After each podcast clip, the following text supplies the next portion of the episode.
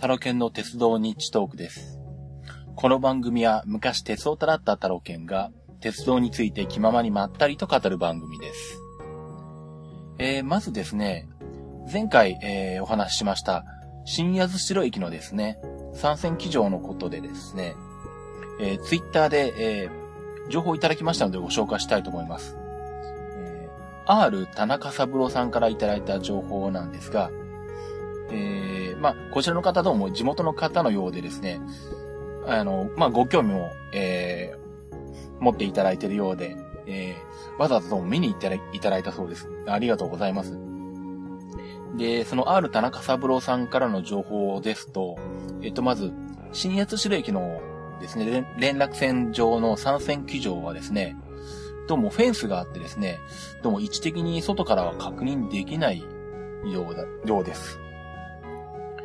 で、ただまあ近くにどうも踏切があるようで、そこから覗き込むな限りでは、まあちょっとなくなっているように見えるとのことでした。え、あとですね、あの、フリーゲージトレインの試験用の期間変更装置はですね、まあこれは取り外されているそうなんですけども、新八代の、えー、ホームの枕木ですね。えー、まあ枕木は参戦機場用のものに、えー、なっているということで、まあこれは将来的にもしかしたらあの、あれですね、九州新幹線が、えー、博多まで全通した時に、えー、新幹線に転用する関係で、まあ枕木の方はせんよんひゃくさんじゅうご便に対応したものが置かれ、置かれているという可能性もあるんですけれども、えー、まあということで、えー、まあ数少ない参戦機場がですね、どうもひょっとしたら新八代の方もなくなっているのかもしれないということでし、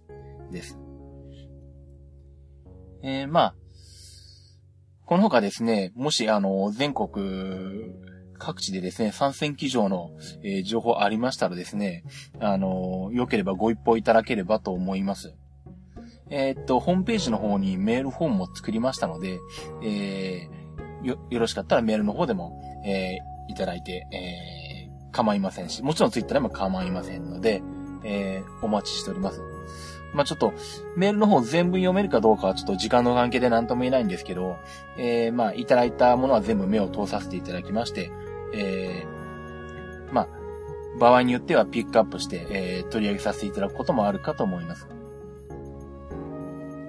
で、今回はですね、えー、っと、これはちょっと厳密に言うと、鉄道じゃないんですけれども、えー、っと、トーマスとジェームスのハッピートレイン、というものについてですね、お話ししたいと思います。で、これは何なのかというとですね、えー、愛知県犬山市にある日本モンキーパークという遊園地。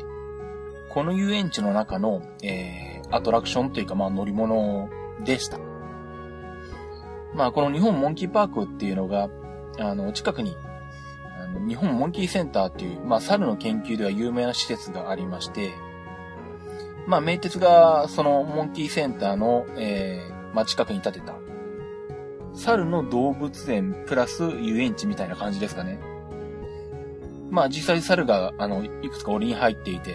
あのー、動物園と全く同じように見れたりもして、で、まあ、さらに、えー、もう一つ、まあ、その、園内の、えー、エリアで、まあ、一般の遊園地にあるようなアトラクションですね、ジェットコースターとか、えー、観覧車とかですね、まあ、ごく普通の遊園地の施設も持っているという、まあ、あの、猿の動物園と、まあ、遊園地の機能を、まあ、両方持っている、えー、ところがあるんですけども、まあ、ここは以前、あの、名鉄のですね、えっと、モノレールですね、えー、まあ、モンキーパークモノレール線というんですけれども、えー、これが犬山遊園駅から、この日本モンキーパークまで結んでいたんですが、えー、にねんまえのにせんはちねんじゅうにがつにじゅうしちにちをもって、そのモノレールが廃止になったんですね。で、まあ今では日本モンキーパークへの、えー、アクセスとしては、隣の犬山駅から名鉄バスで行くという形になっているんですけども、まあ私、まあ以前からお話しているように、名古屋が地元で名鉄はよく乗ってまして、まあ、名古屋にいる、あの、名古屋近辺に住んでいると、このモンキーパークっていうのは非常によく行く、あの、身近でポピュラーな、うん、まあ、あの、遊園地なんですね。で、まあ、何回も子供の頃から親に連れられて行ったこともあって、まあ、その度に、あの、このモンキーパークのモノレール線ですね、えー、これは何度も乗っていたんですけれども、まあ、これがなくなってしまうというのを聞いてですね、えー、まあ、ちょっと最後に、えーと、廃止される前に乗りに行きたいなと思って、えーまあ、静岡から名古屋まで行って、えー、乗りに行ってきたんですね。で、それが、えっと、にせんはちねんのじゅうにがつじゅうろくにちに、えー、行ってきまして。で、まあ、終着駅というか、まあ、そのモンキーパークモノレール線のですね、終点が、その日本モンキーパークの遊園地の入り口になってるもんですから、まあ、改札を出ると自動的に園内に入る形になるんですね。で、まあ、あのー、せっかくなんで、まあ、園内に入りまして、で、まあ、モンキーパークの中も一通り、まあ、歩き回ったりしたんですけど、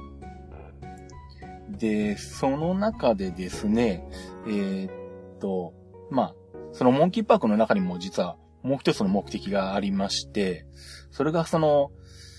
今日ご紹介というかお話しする、トーマスとジェームスのハッピートレインという、えー、アトラクションなんですね。で、これアトラクションになるんですけれども、かなり実際の鉄道に近い形をとってまして、えー、ま、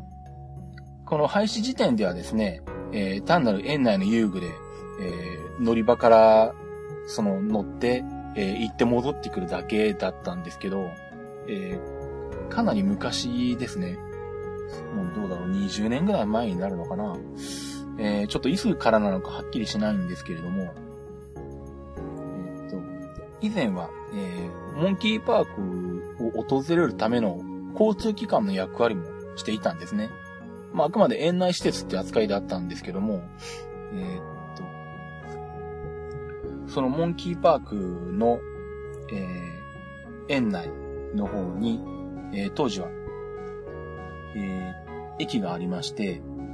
で、それが、祭時間前という駅だったようです。名前としては。ですね。で、まあ、その終点というか反対側の端がですね、まあ、はっぴゃくメートルぐらい、えー、距離があるんですけども、えー、犬山の成田山の近くまで、えー、レールが伸びてまして、以前はそこに駅があったんですね。で、例えば、えー、っと、まあ、モンキーパークを行きながら、あの、成田山参拝っていうのは、まあ、一つのお決まりコースだ、なんですけども、例えば、まあ、自家用車で、えー、犬山成田山まで来て、そこの駐車場に車を止めて、で、まあ、成田山を参拝し、その後、モンキーパークに行くとかっていう、まあ、パターンが考えられるんですけども、まあ、成田山からモンキーパークに行くときに、まあ、一つの方法としては、その、モノレールですね、えーモンキーパークモノレール線の成田山駅からモノレールに乗って一駅モンキーパークまで行くと。で、もう一つの方法が、えー、その、まあ当時は、えー、トーマスとかじゃなかったんですけども、まあ、えー、そのトーマスとジェームズのハッピートレインですね、の、えー、っと、公園口駅という、まあ成田山側にある駅から、えー乗ってですね。で、えー、モンキーパークまで、えー、行ける、行くという、まあ、交通機関の役割も果たしているような、えー、ものでした。で、まあ、これも私、子供の頃には何回か乗ったことがあったんですけども、えー、っと、必ず親に連れて行かれる時のパターンが決まってまして、えー、まあ、うちは実家の方は車がなかったので必ず名鉄電車で行ってたんですが、まあ、名古屋から名鉄電車に乗って、犬山遊園駅まで行って、で、そこで、えっと、モノレールに乗り換えて、で、モンキーパークまで行くと。で、まあ、モンキーパークの中で、まあ、一日遊んだりしてですね。で、帰りに、この、まあ、ジェームスとトーマスの、トーマスとジェームスの、えっと、ハッピートレインですね、えー。まあ昔はそういう絵柄もされてなくって、なんだろう、ちっちゃな電気機関車みたいな、まあディーゼル機関車か、架線がないから、まあ、ディーゼル機関車に引かれてたような感じなん、引っ張られた客車みたいな感じなんですけども、えー、それに乗って、えー、成田山側の駅である公園口まで行き、で、そこから、えっと、歩いてですね、えー、まあ、成田山に寄ったりしつつ、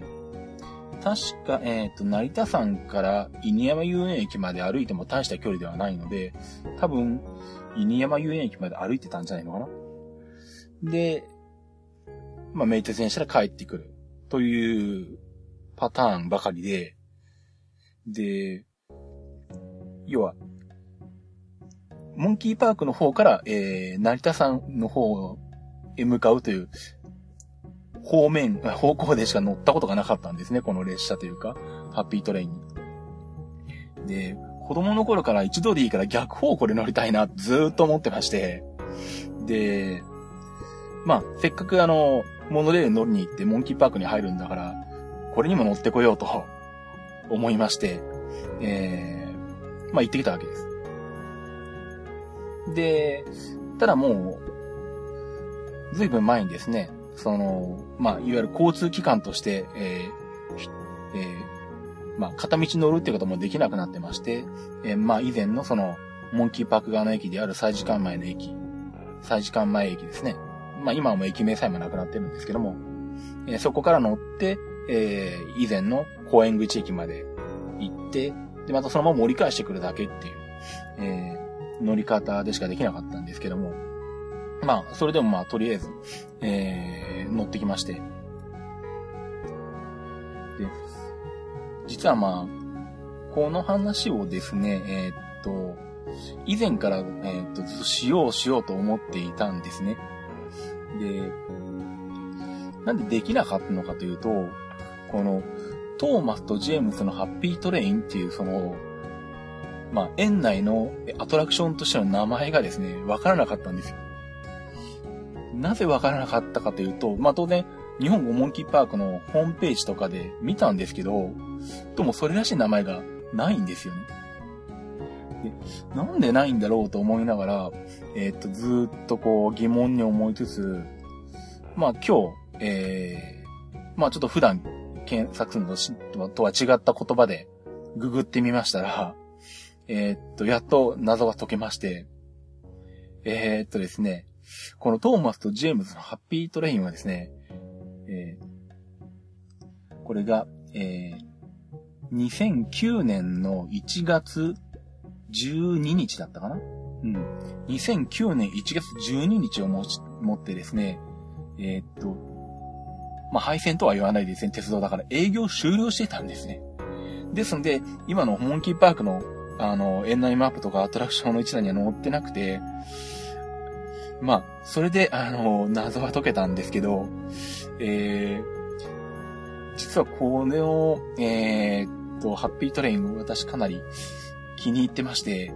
正直かなりあの、がっかりしましてですね、ショックでした。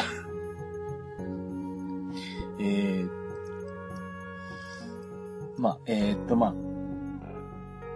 一応まあ情報から言っておきますと、にせんきゅうねんいちがつじゅうににちの時点で廃、えー、っとまあ営業終了という形になってるんですけども、えー、っとまあ事情がそれなりにあったようで、まあえー、っと、まああの機関車トーマスを模した形に機関車があの改造されていて、えー、まあ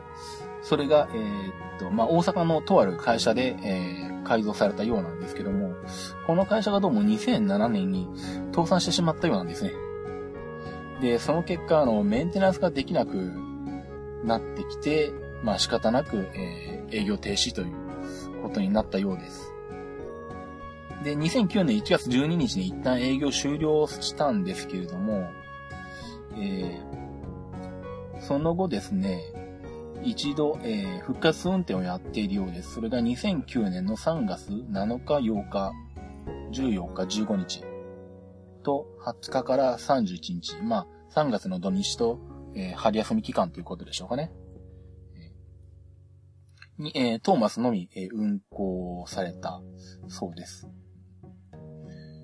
まあそう聞くとなんか、復活運転した時もなんか行けばよかったなとか思ったりするんですけども。で、まあ、これがですね、あのー、なんで以前からご紹介しようかと思っていたかというとですね、えー、園内の娯楽なんだ、アトラクションとしてはですね、あのー、非常に珍しくですね、ほぼ普通の鉄道に近い、あのー、体を成してたんですね。で、まあこれ、単線で、で、まあ電化はされてないので、まあディーゼル機関車が、えー、客車を引っ張る、えー、という形になってたんですけども、えー、まず、えーと、両端の駅にですね、ターンテーブルがあります。で、まあ、例えば、えーと、反対側の駅から、えー、ディーゼル機関車を先頭にですね、えー、列車がホームに入ってきますね。で、そうすると、そこでディーゼル機関車と客車を切り離して、ディーゼル機関車が前に進んでいて、ターンテーブルに乗るわけですね。で、ターンテーブルで、えー、っと、方向を変えた後、ちゃんと着回し用の線があってですね、線路があって、あの、着回しっていうのは何かというと、あの、まあ、客車が、えー、っと、客車と機関車っていう形の列車ですね。えー、っと、まあ、蒸気機関車でもディーゼル機関車でも、まあ、電気機関車でもそうなんですけど、えっと、機関車が客車を引っ張っているような状態だと、終点まで行くと、えっと、機関車をこの逆方向の反対側につけなきゃいけないんですよね。で、そのために機関車の位置をこう、えっと、反対にこう、付け替えることを気回しって言うんですが、えー、まあ、このハッピートレインの、えー、両端の駅にはこの気回しの設備が、えっと、しっかりあってですね、で、ターンテーブルで向きを変えて、着回しの方の線に入っていって、えー、まあ、要は客車が止まっている線路の横の線路をこう通っていって、えー、まあ、ポイントは、で、ポイントで、まあ、客車の、えー、前に出て、で、バックしてきて、で、客車の反対側に繋ぐという作業をですね、両端の駅でしっかりやるんですね。で、まあ、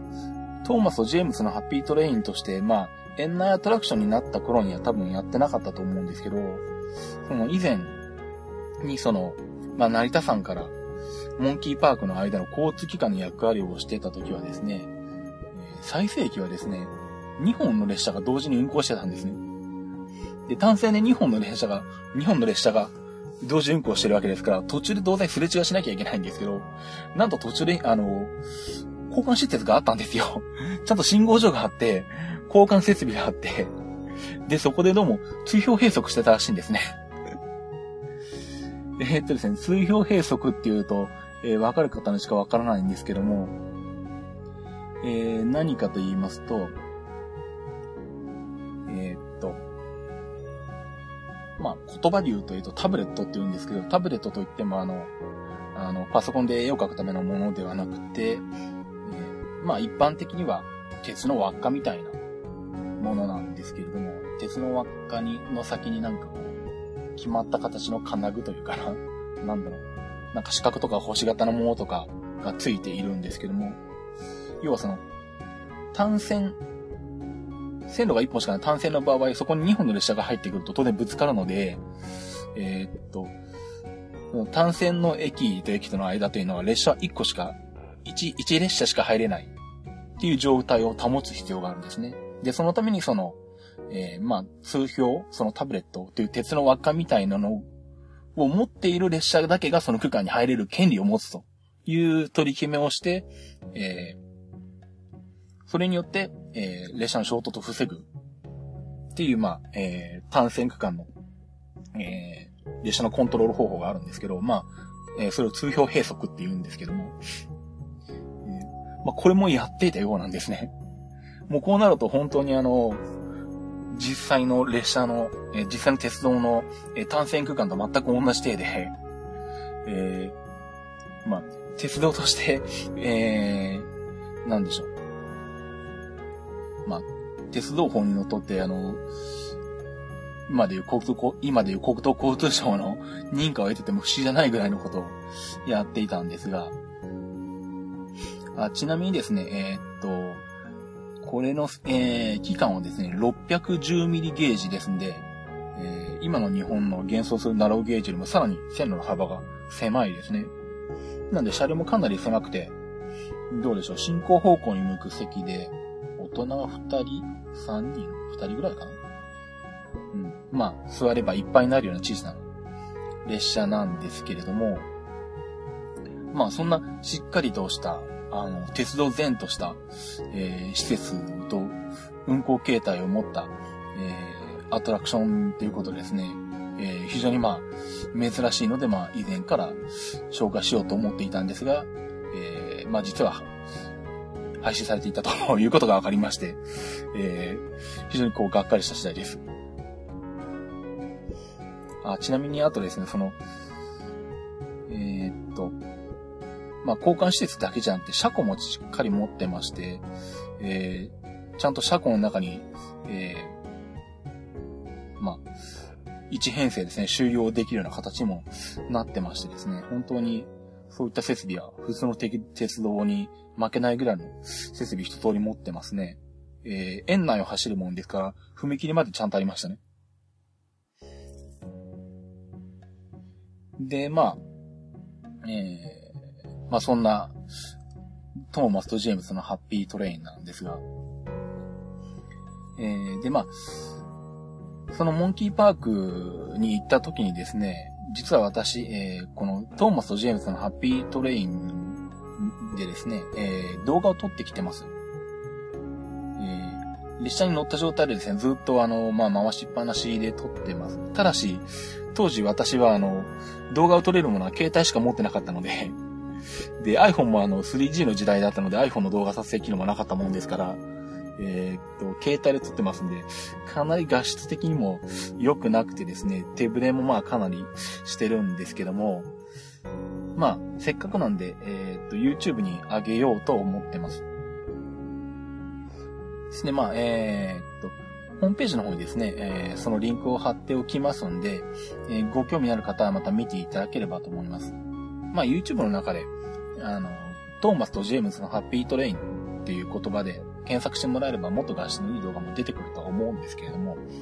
ということでですね、えー、っと、ちょっと残念な発見をしてしまったというお話でした。ではまあ、えー、っと、切符地の方に行きたいと思います。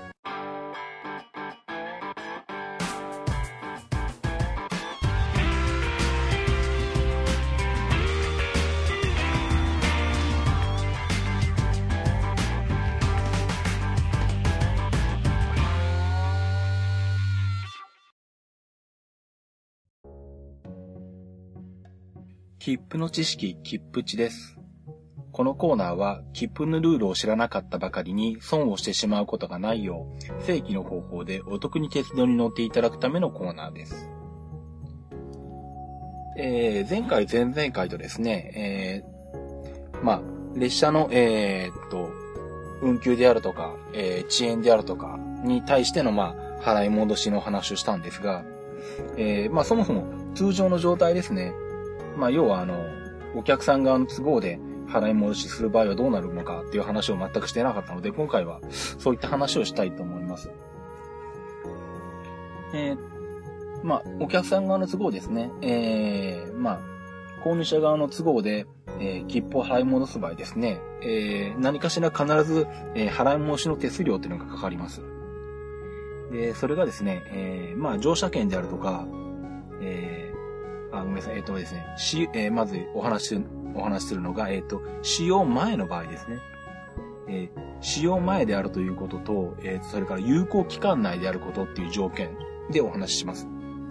ですね。例えば、えー、っと、自動販売機で、えー、買った近距離の切符で、えー、昨日買って、えー、もう、有効期間が、えー、過ぎてしまったというものは、えー、そもそも、えー、無効になってますんで、払い戻しの対象にならないんですけども、はい。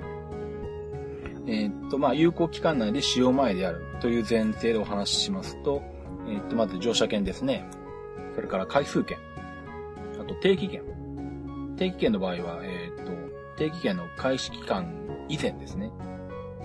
えー、それから、まあ、特急券、急行券の類。えー、ただし、えっと、重席特急券ですね。指定席は、えー、別として、えー、重席特急券。それから、えっと、重席グリーン券。まあ、重席グリーン券っていうと、まあ、今はもう普通列車用しかないかな。まあ、以前は、えっと、重席グリーン車を繋いだ急行なんかもあったんですけど、まあ、今は、存在しませんので、はい。まあ、そういった、えっと、席の指定がない、えー、特急券、急行券の類と乗車券の類ですね。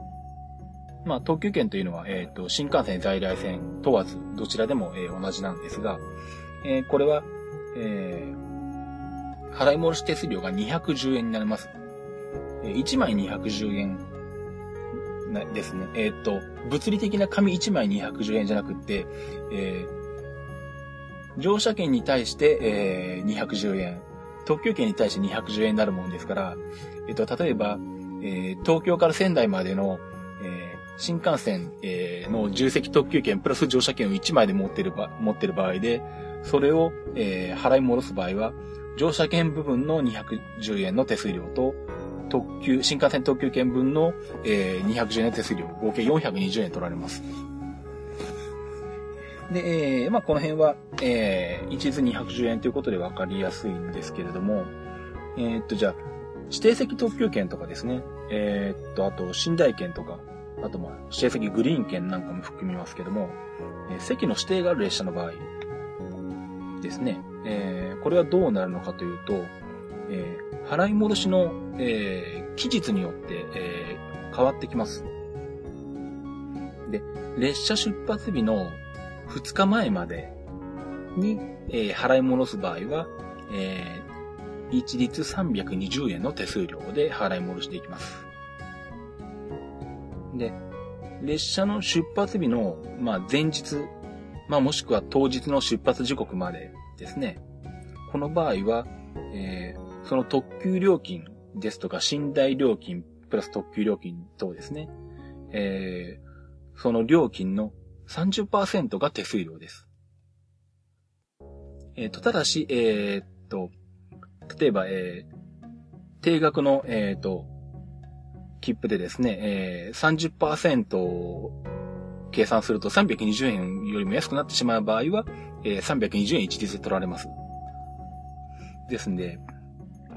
なんでしょう。えー、っと、例えば、ムーンライトながらの、えー、っと、指定席券ですね。えー、っと、ごひゃくじゅうえんかな、えー、あれを払い戻しても、えー、っと、さんびゃくにじゅうえんの手数料が取られるわけですね。えー、そうすると、あの、面倒になってなかなか払い戻さない人がいたりするんですけども。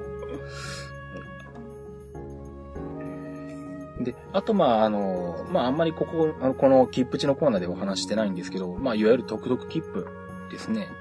えー、まあ、何かしら ジェイアール 側でこう、ルールを決めて割引を、えー、しているような切符とか、周遊券の類とかですかね。えー、まあそういったものは、えー、それぞれ、えー、異なるものですから、えー、まあそれはもうその切符ごとに確認してもらった方がいいと思うんですけども、えー、一応まあそんな形で、えー、っと手数料というのが決まっています。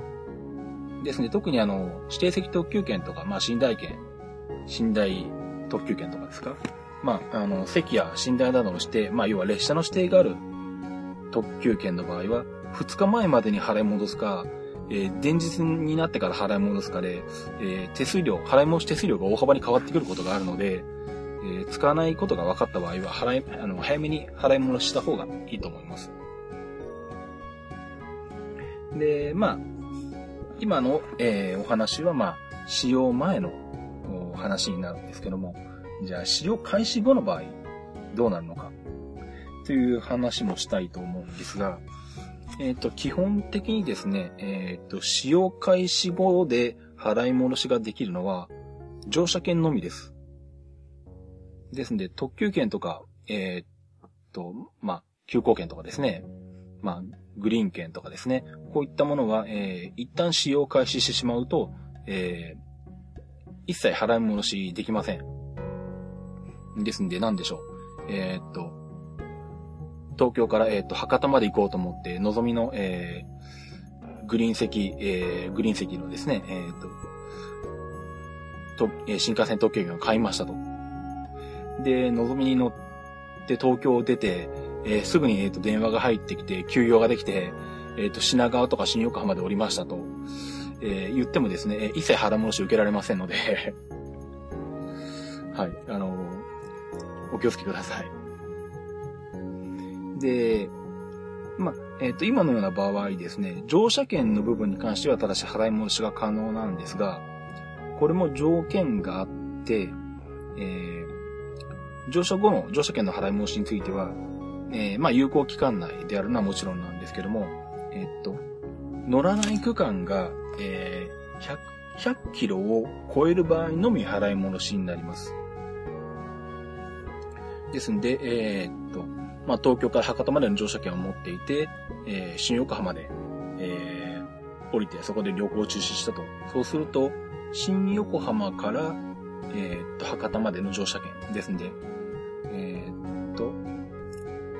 横浜市内。ん新横浜が横浜市内じゃなかったかな。えー、っと、まあいいです。えー、とりあえず、えー、っと、新横浜から、えー、っと、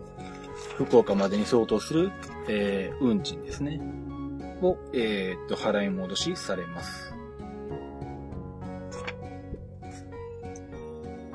で、えー、まあ、乗らない区間がひゃくキロ以上あるっていう前提になるんで、まあ、そもそも最初から、あの、ひゃくキロを超えない乗車券に関しては一切払い戻しを受けられないことになりますね。で、あと、まあ、あの、ひゃくキロ、えー、っと、乗らない部分がひゃくキロを超える場合でも、えー、まあ、その区間の運賃から、えー、手数料にひゃくじゅうえんを差し引いた金額。まあ、ここでもやっぱり手数料にひゃくじゅうえんは取られるような形になります。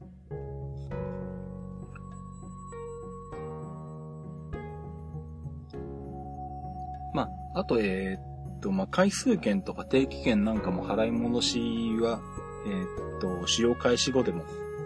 できるんですけれども、えーまあ、詳しくは、えー、っと、まあ、時刻表のピンクのページを見ていただくか、えー、駅員さんに聞いてもらえればと思いますが、えー、まあ、ざっと言ったこと、回数券の場合は、えー、有効期間内であって、えー、未使用券片がある場合ですね。えー、っと、まあ、使った分を普通に切符を買ったと計算して、えー、その分を差し引いて、さらににひゃくじゅうえん手数料引くと。いう形では払い戻しですね。で、定期券の場合は、有効期間が、有効期間がいっかげつ以上残っていないと払い戻しされないので、えー、そもそもいっかげつ定期だったら、有効期間内に入ってしまった時点でアウトですね。まあ、さんかげつとかろっかげつ定期の場合は、まあ、残りがいっかげつ以上あれば、えー、一定の計算方法によって払い戻しを受けられるという形になります。あとですね、まあ、えーまあ、今回は払い戻しのお話をしたんですけども、まあ、切符の変更っていうのもありますんで、まあ、次回かもしくはまあ、その、それ以降になるかもしれないんですけども、えっと、また切符の変更につきましては、今後お話ししていきたいと思います。以上、切符地のコーナーでした。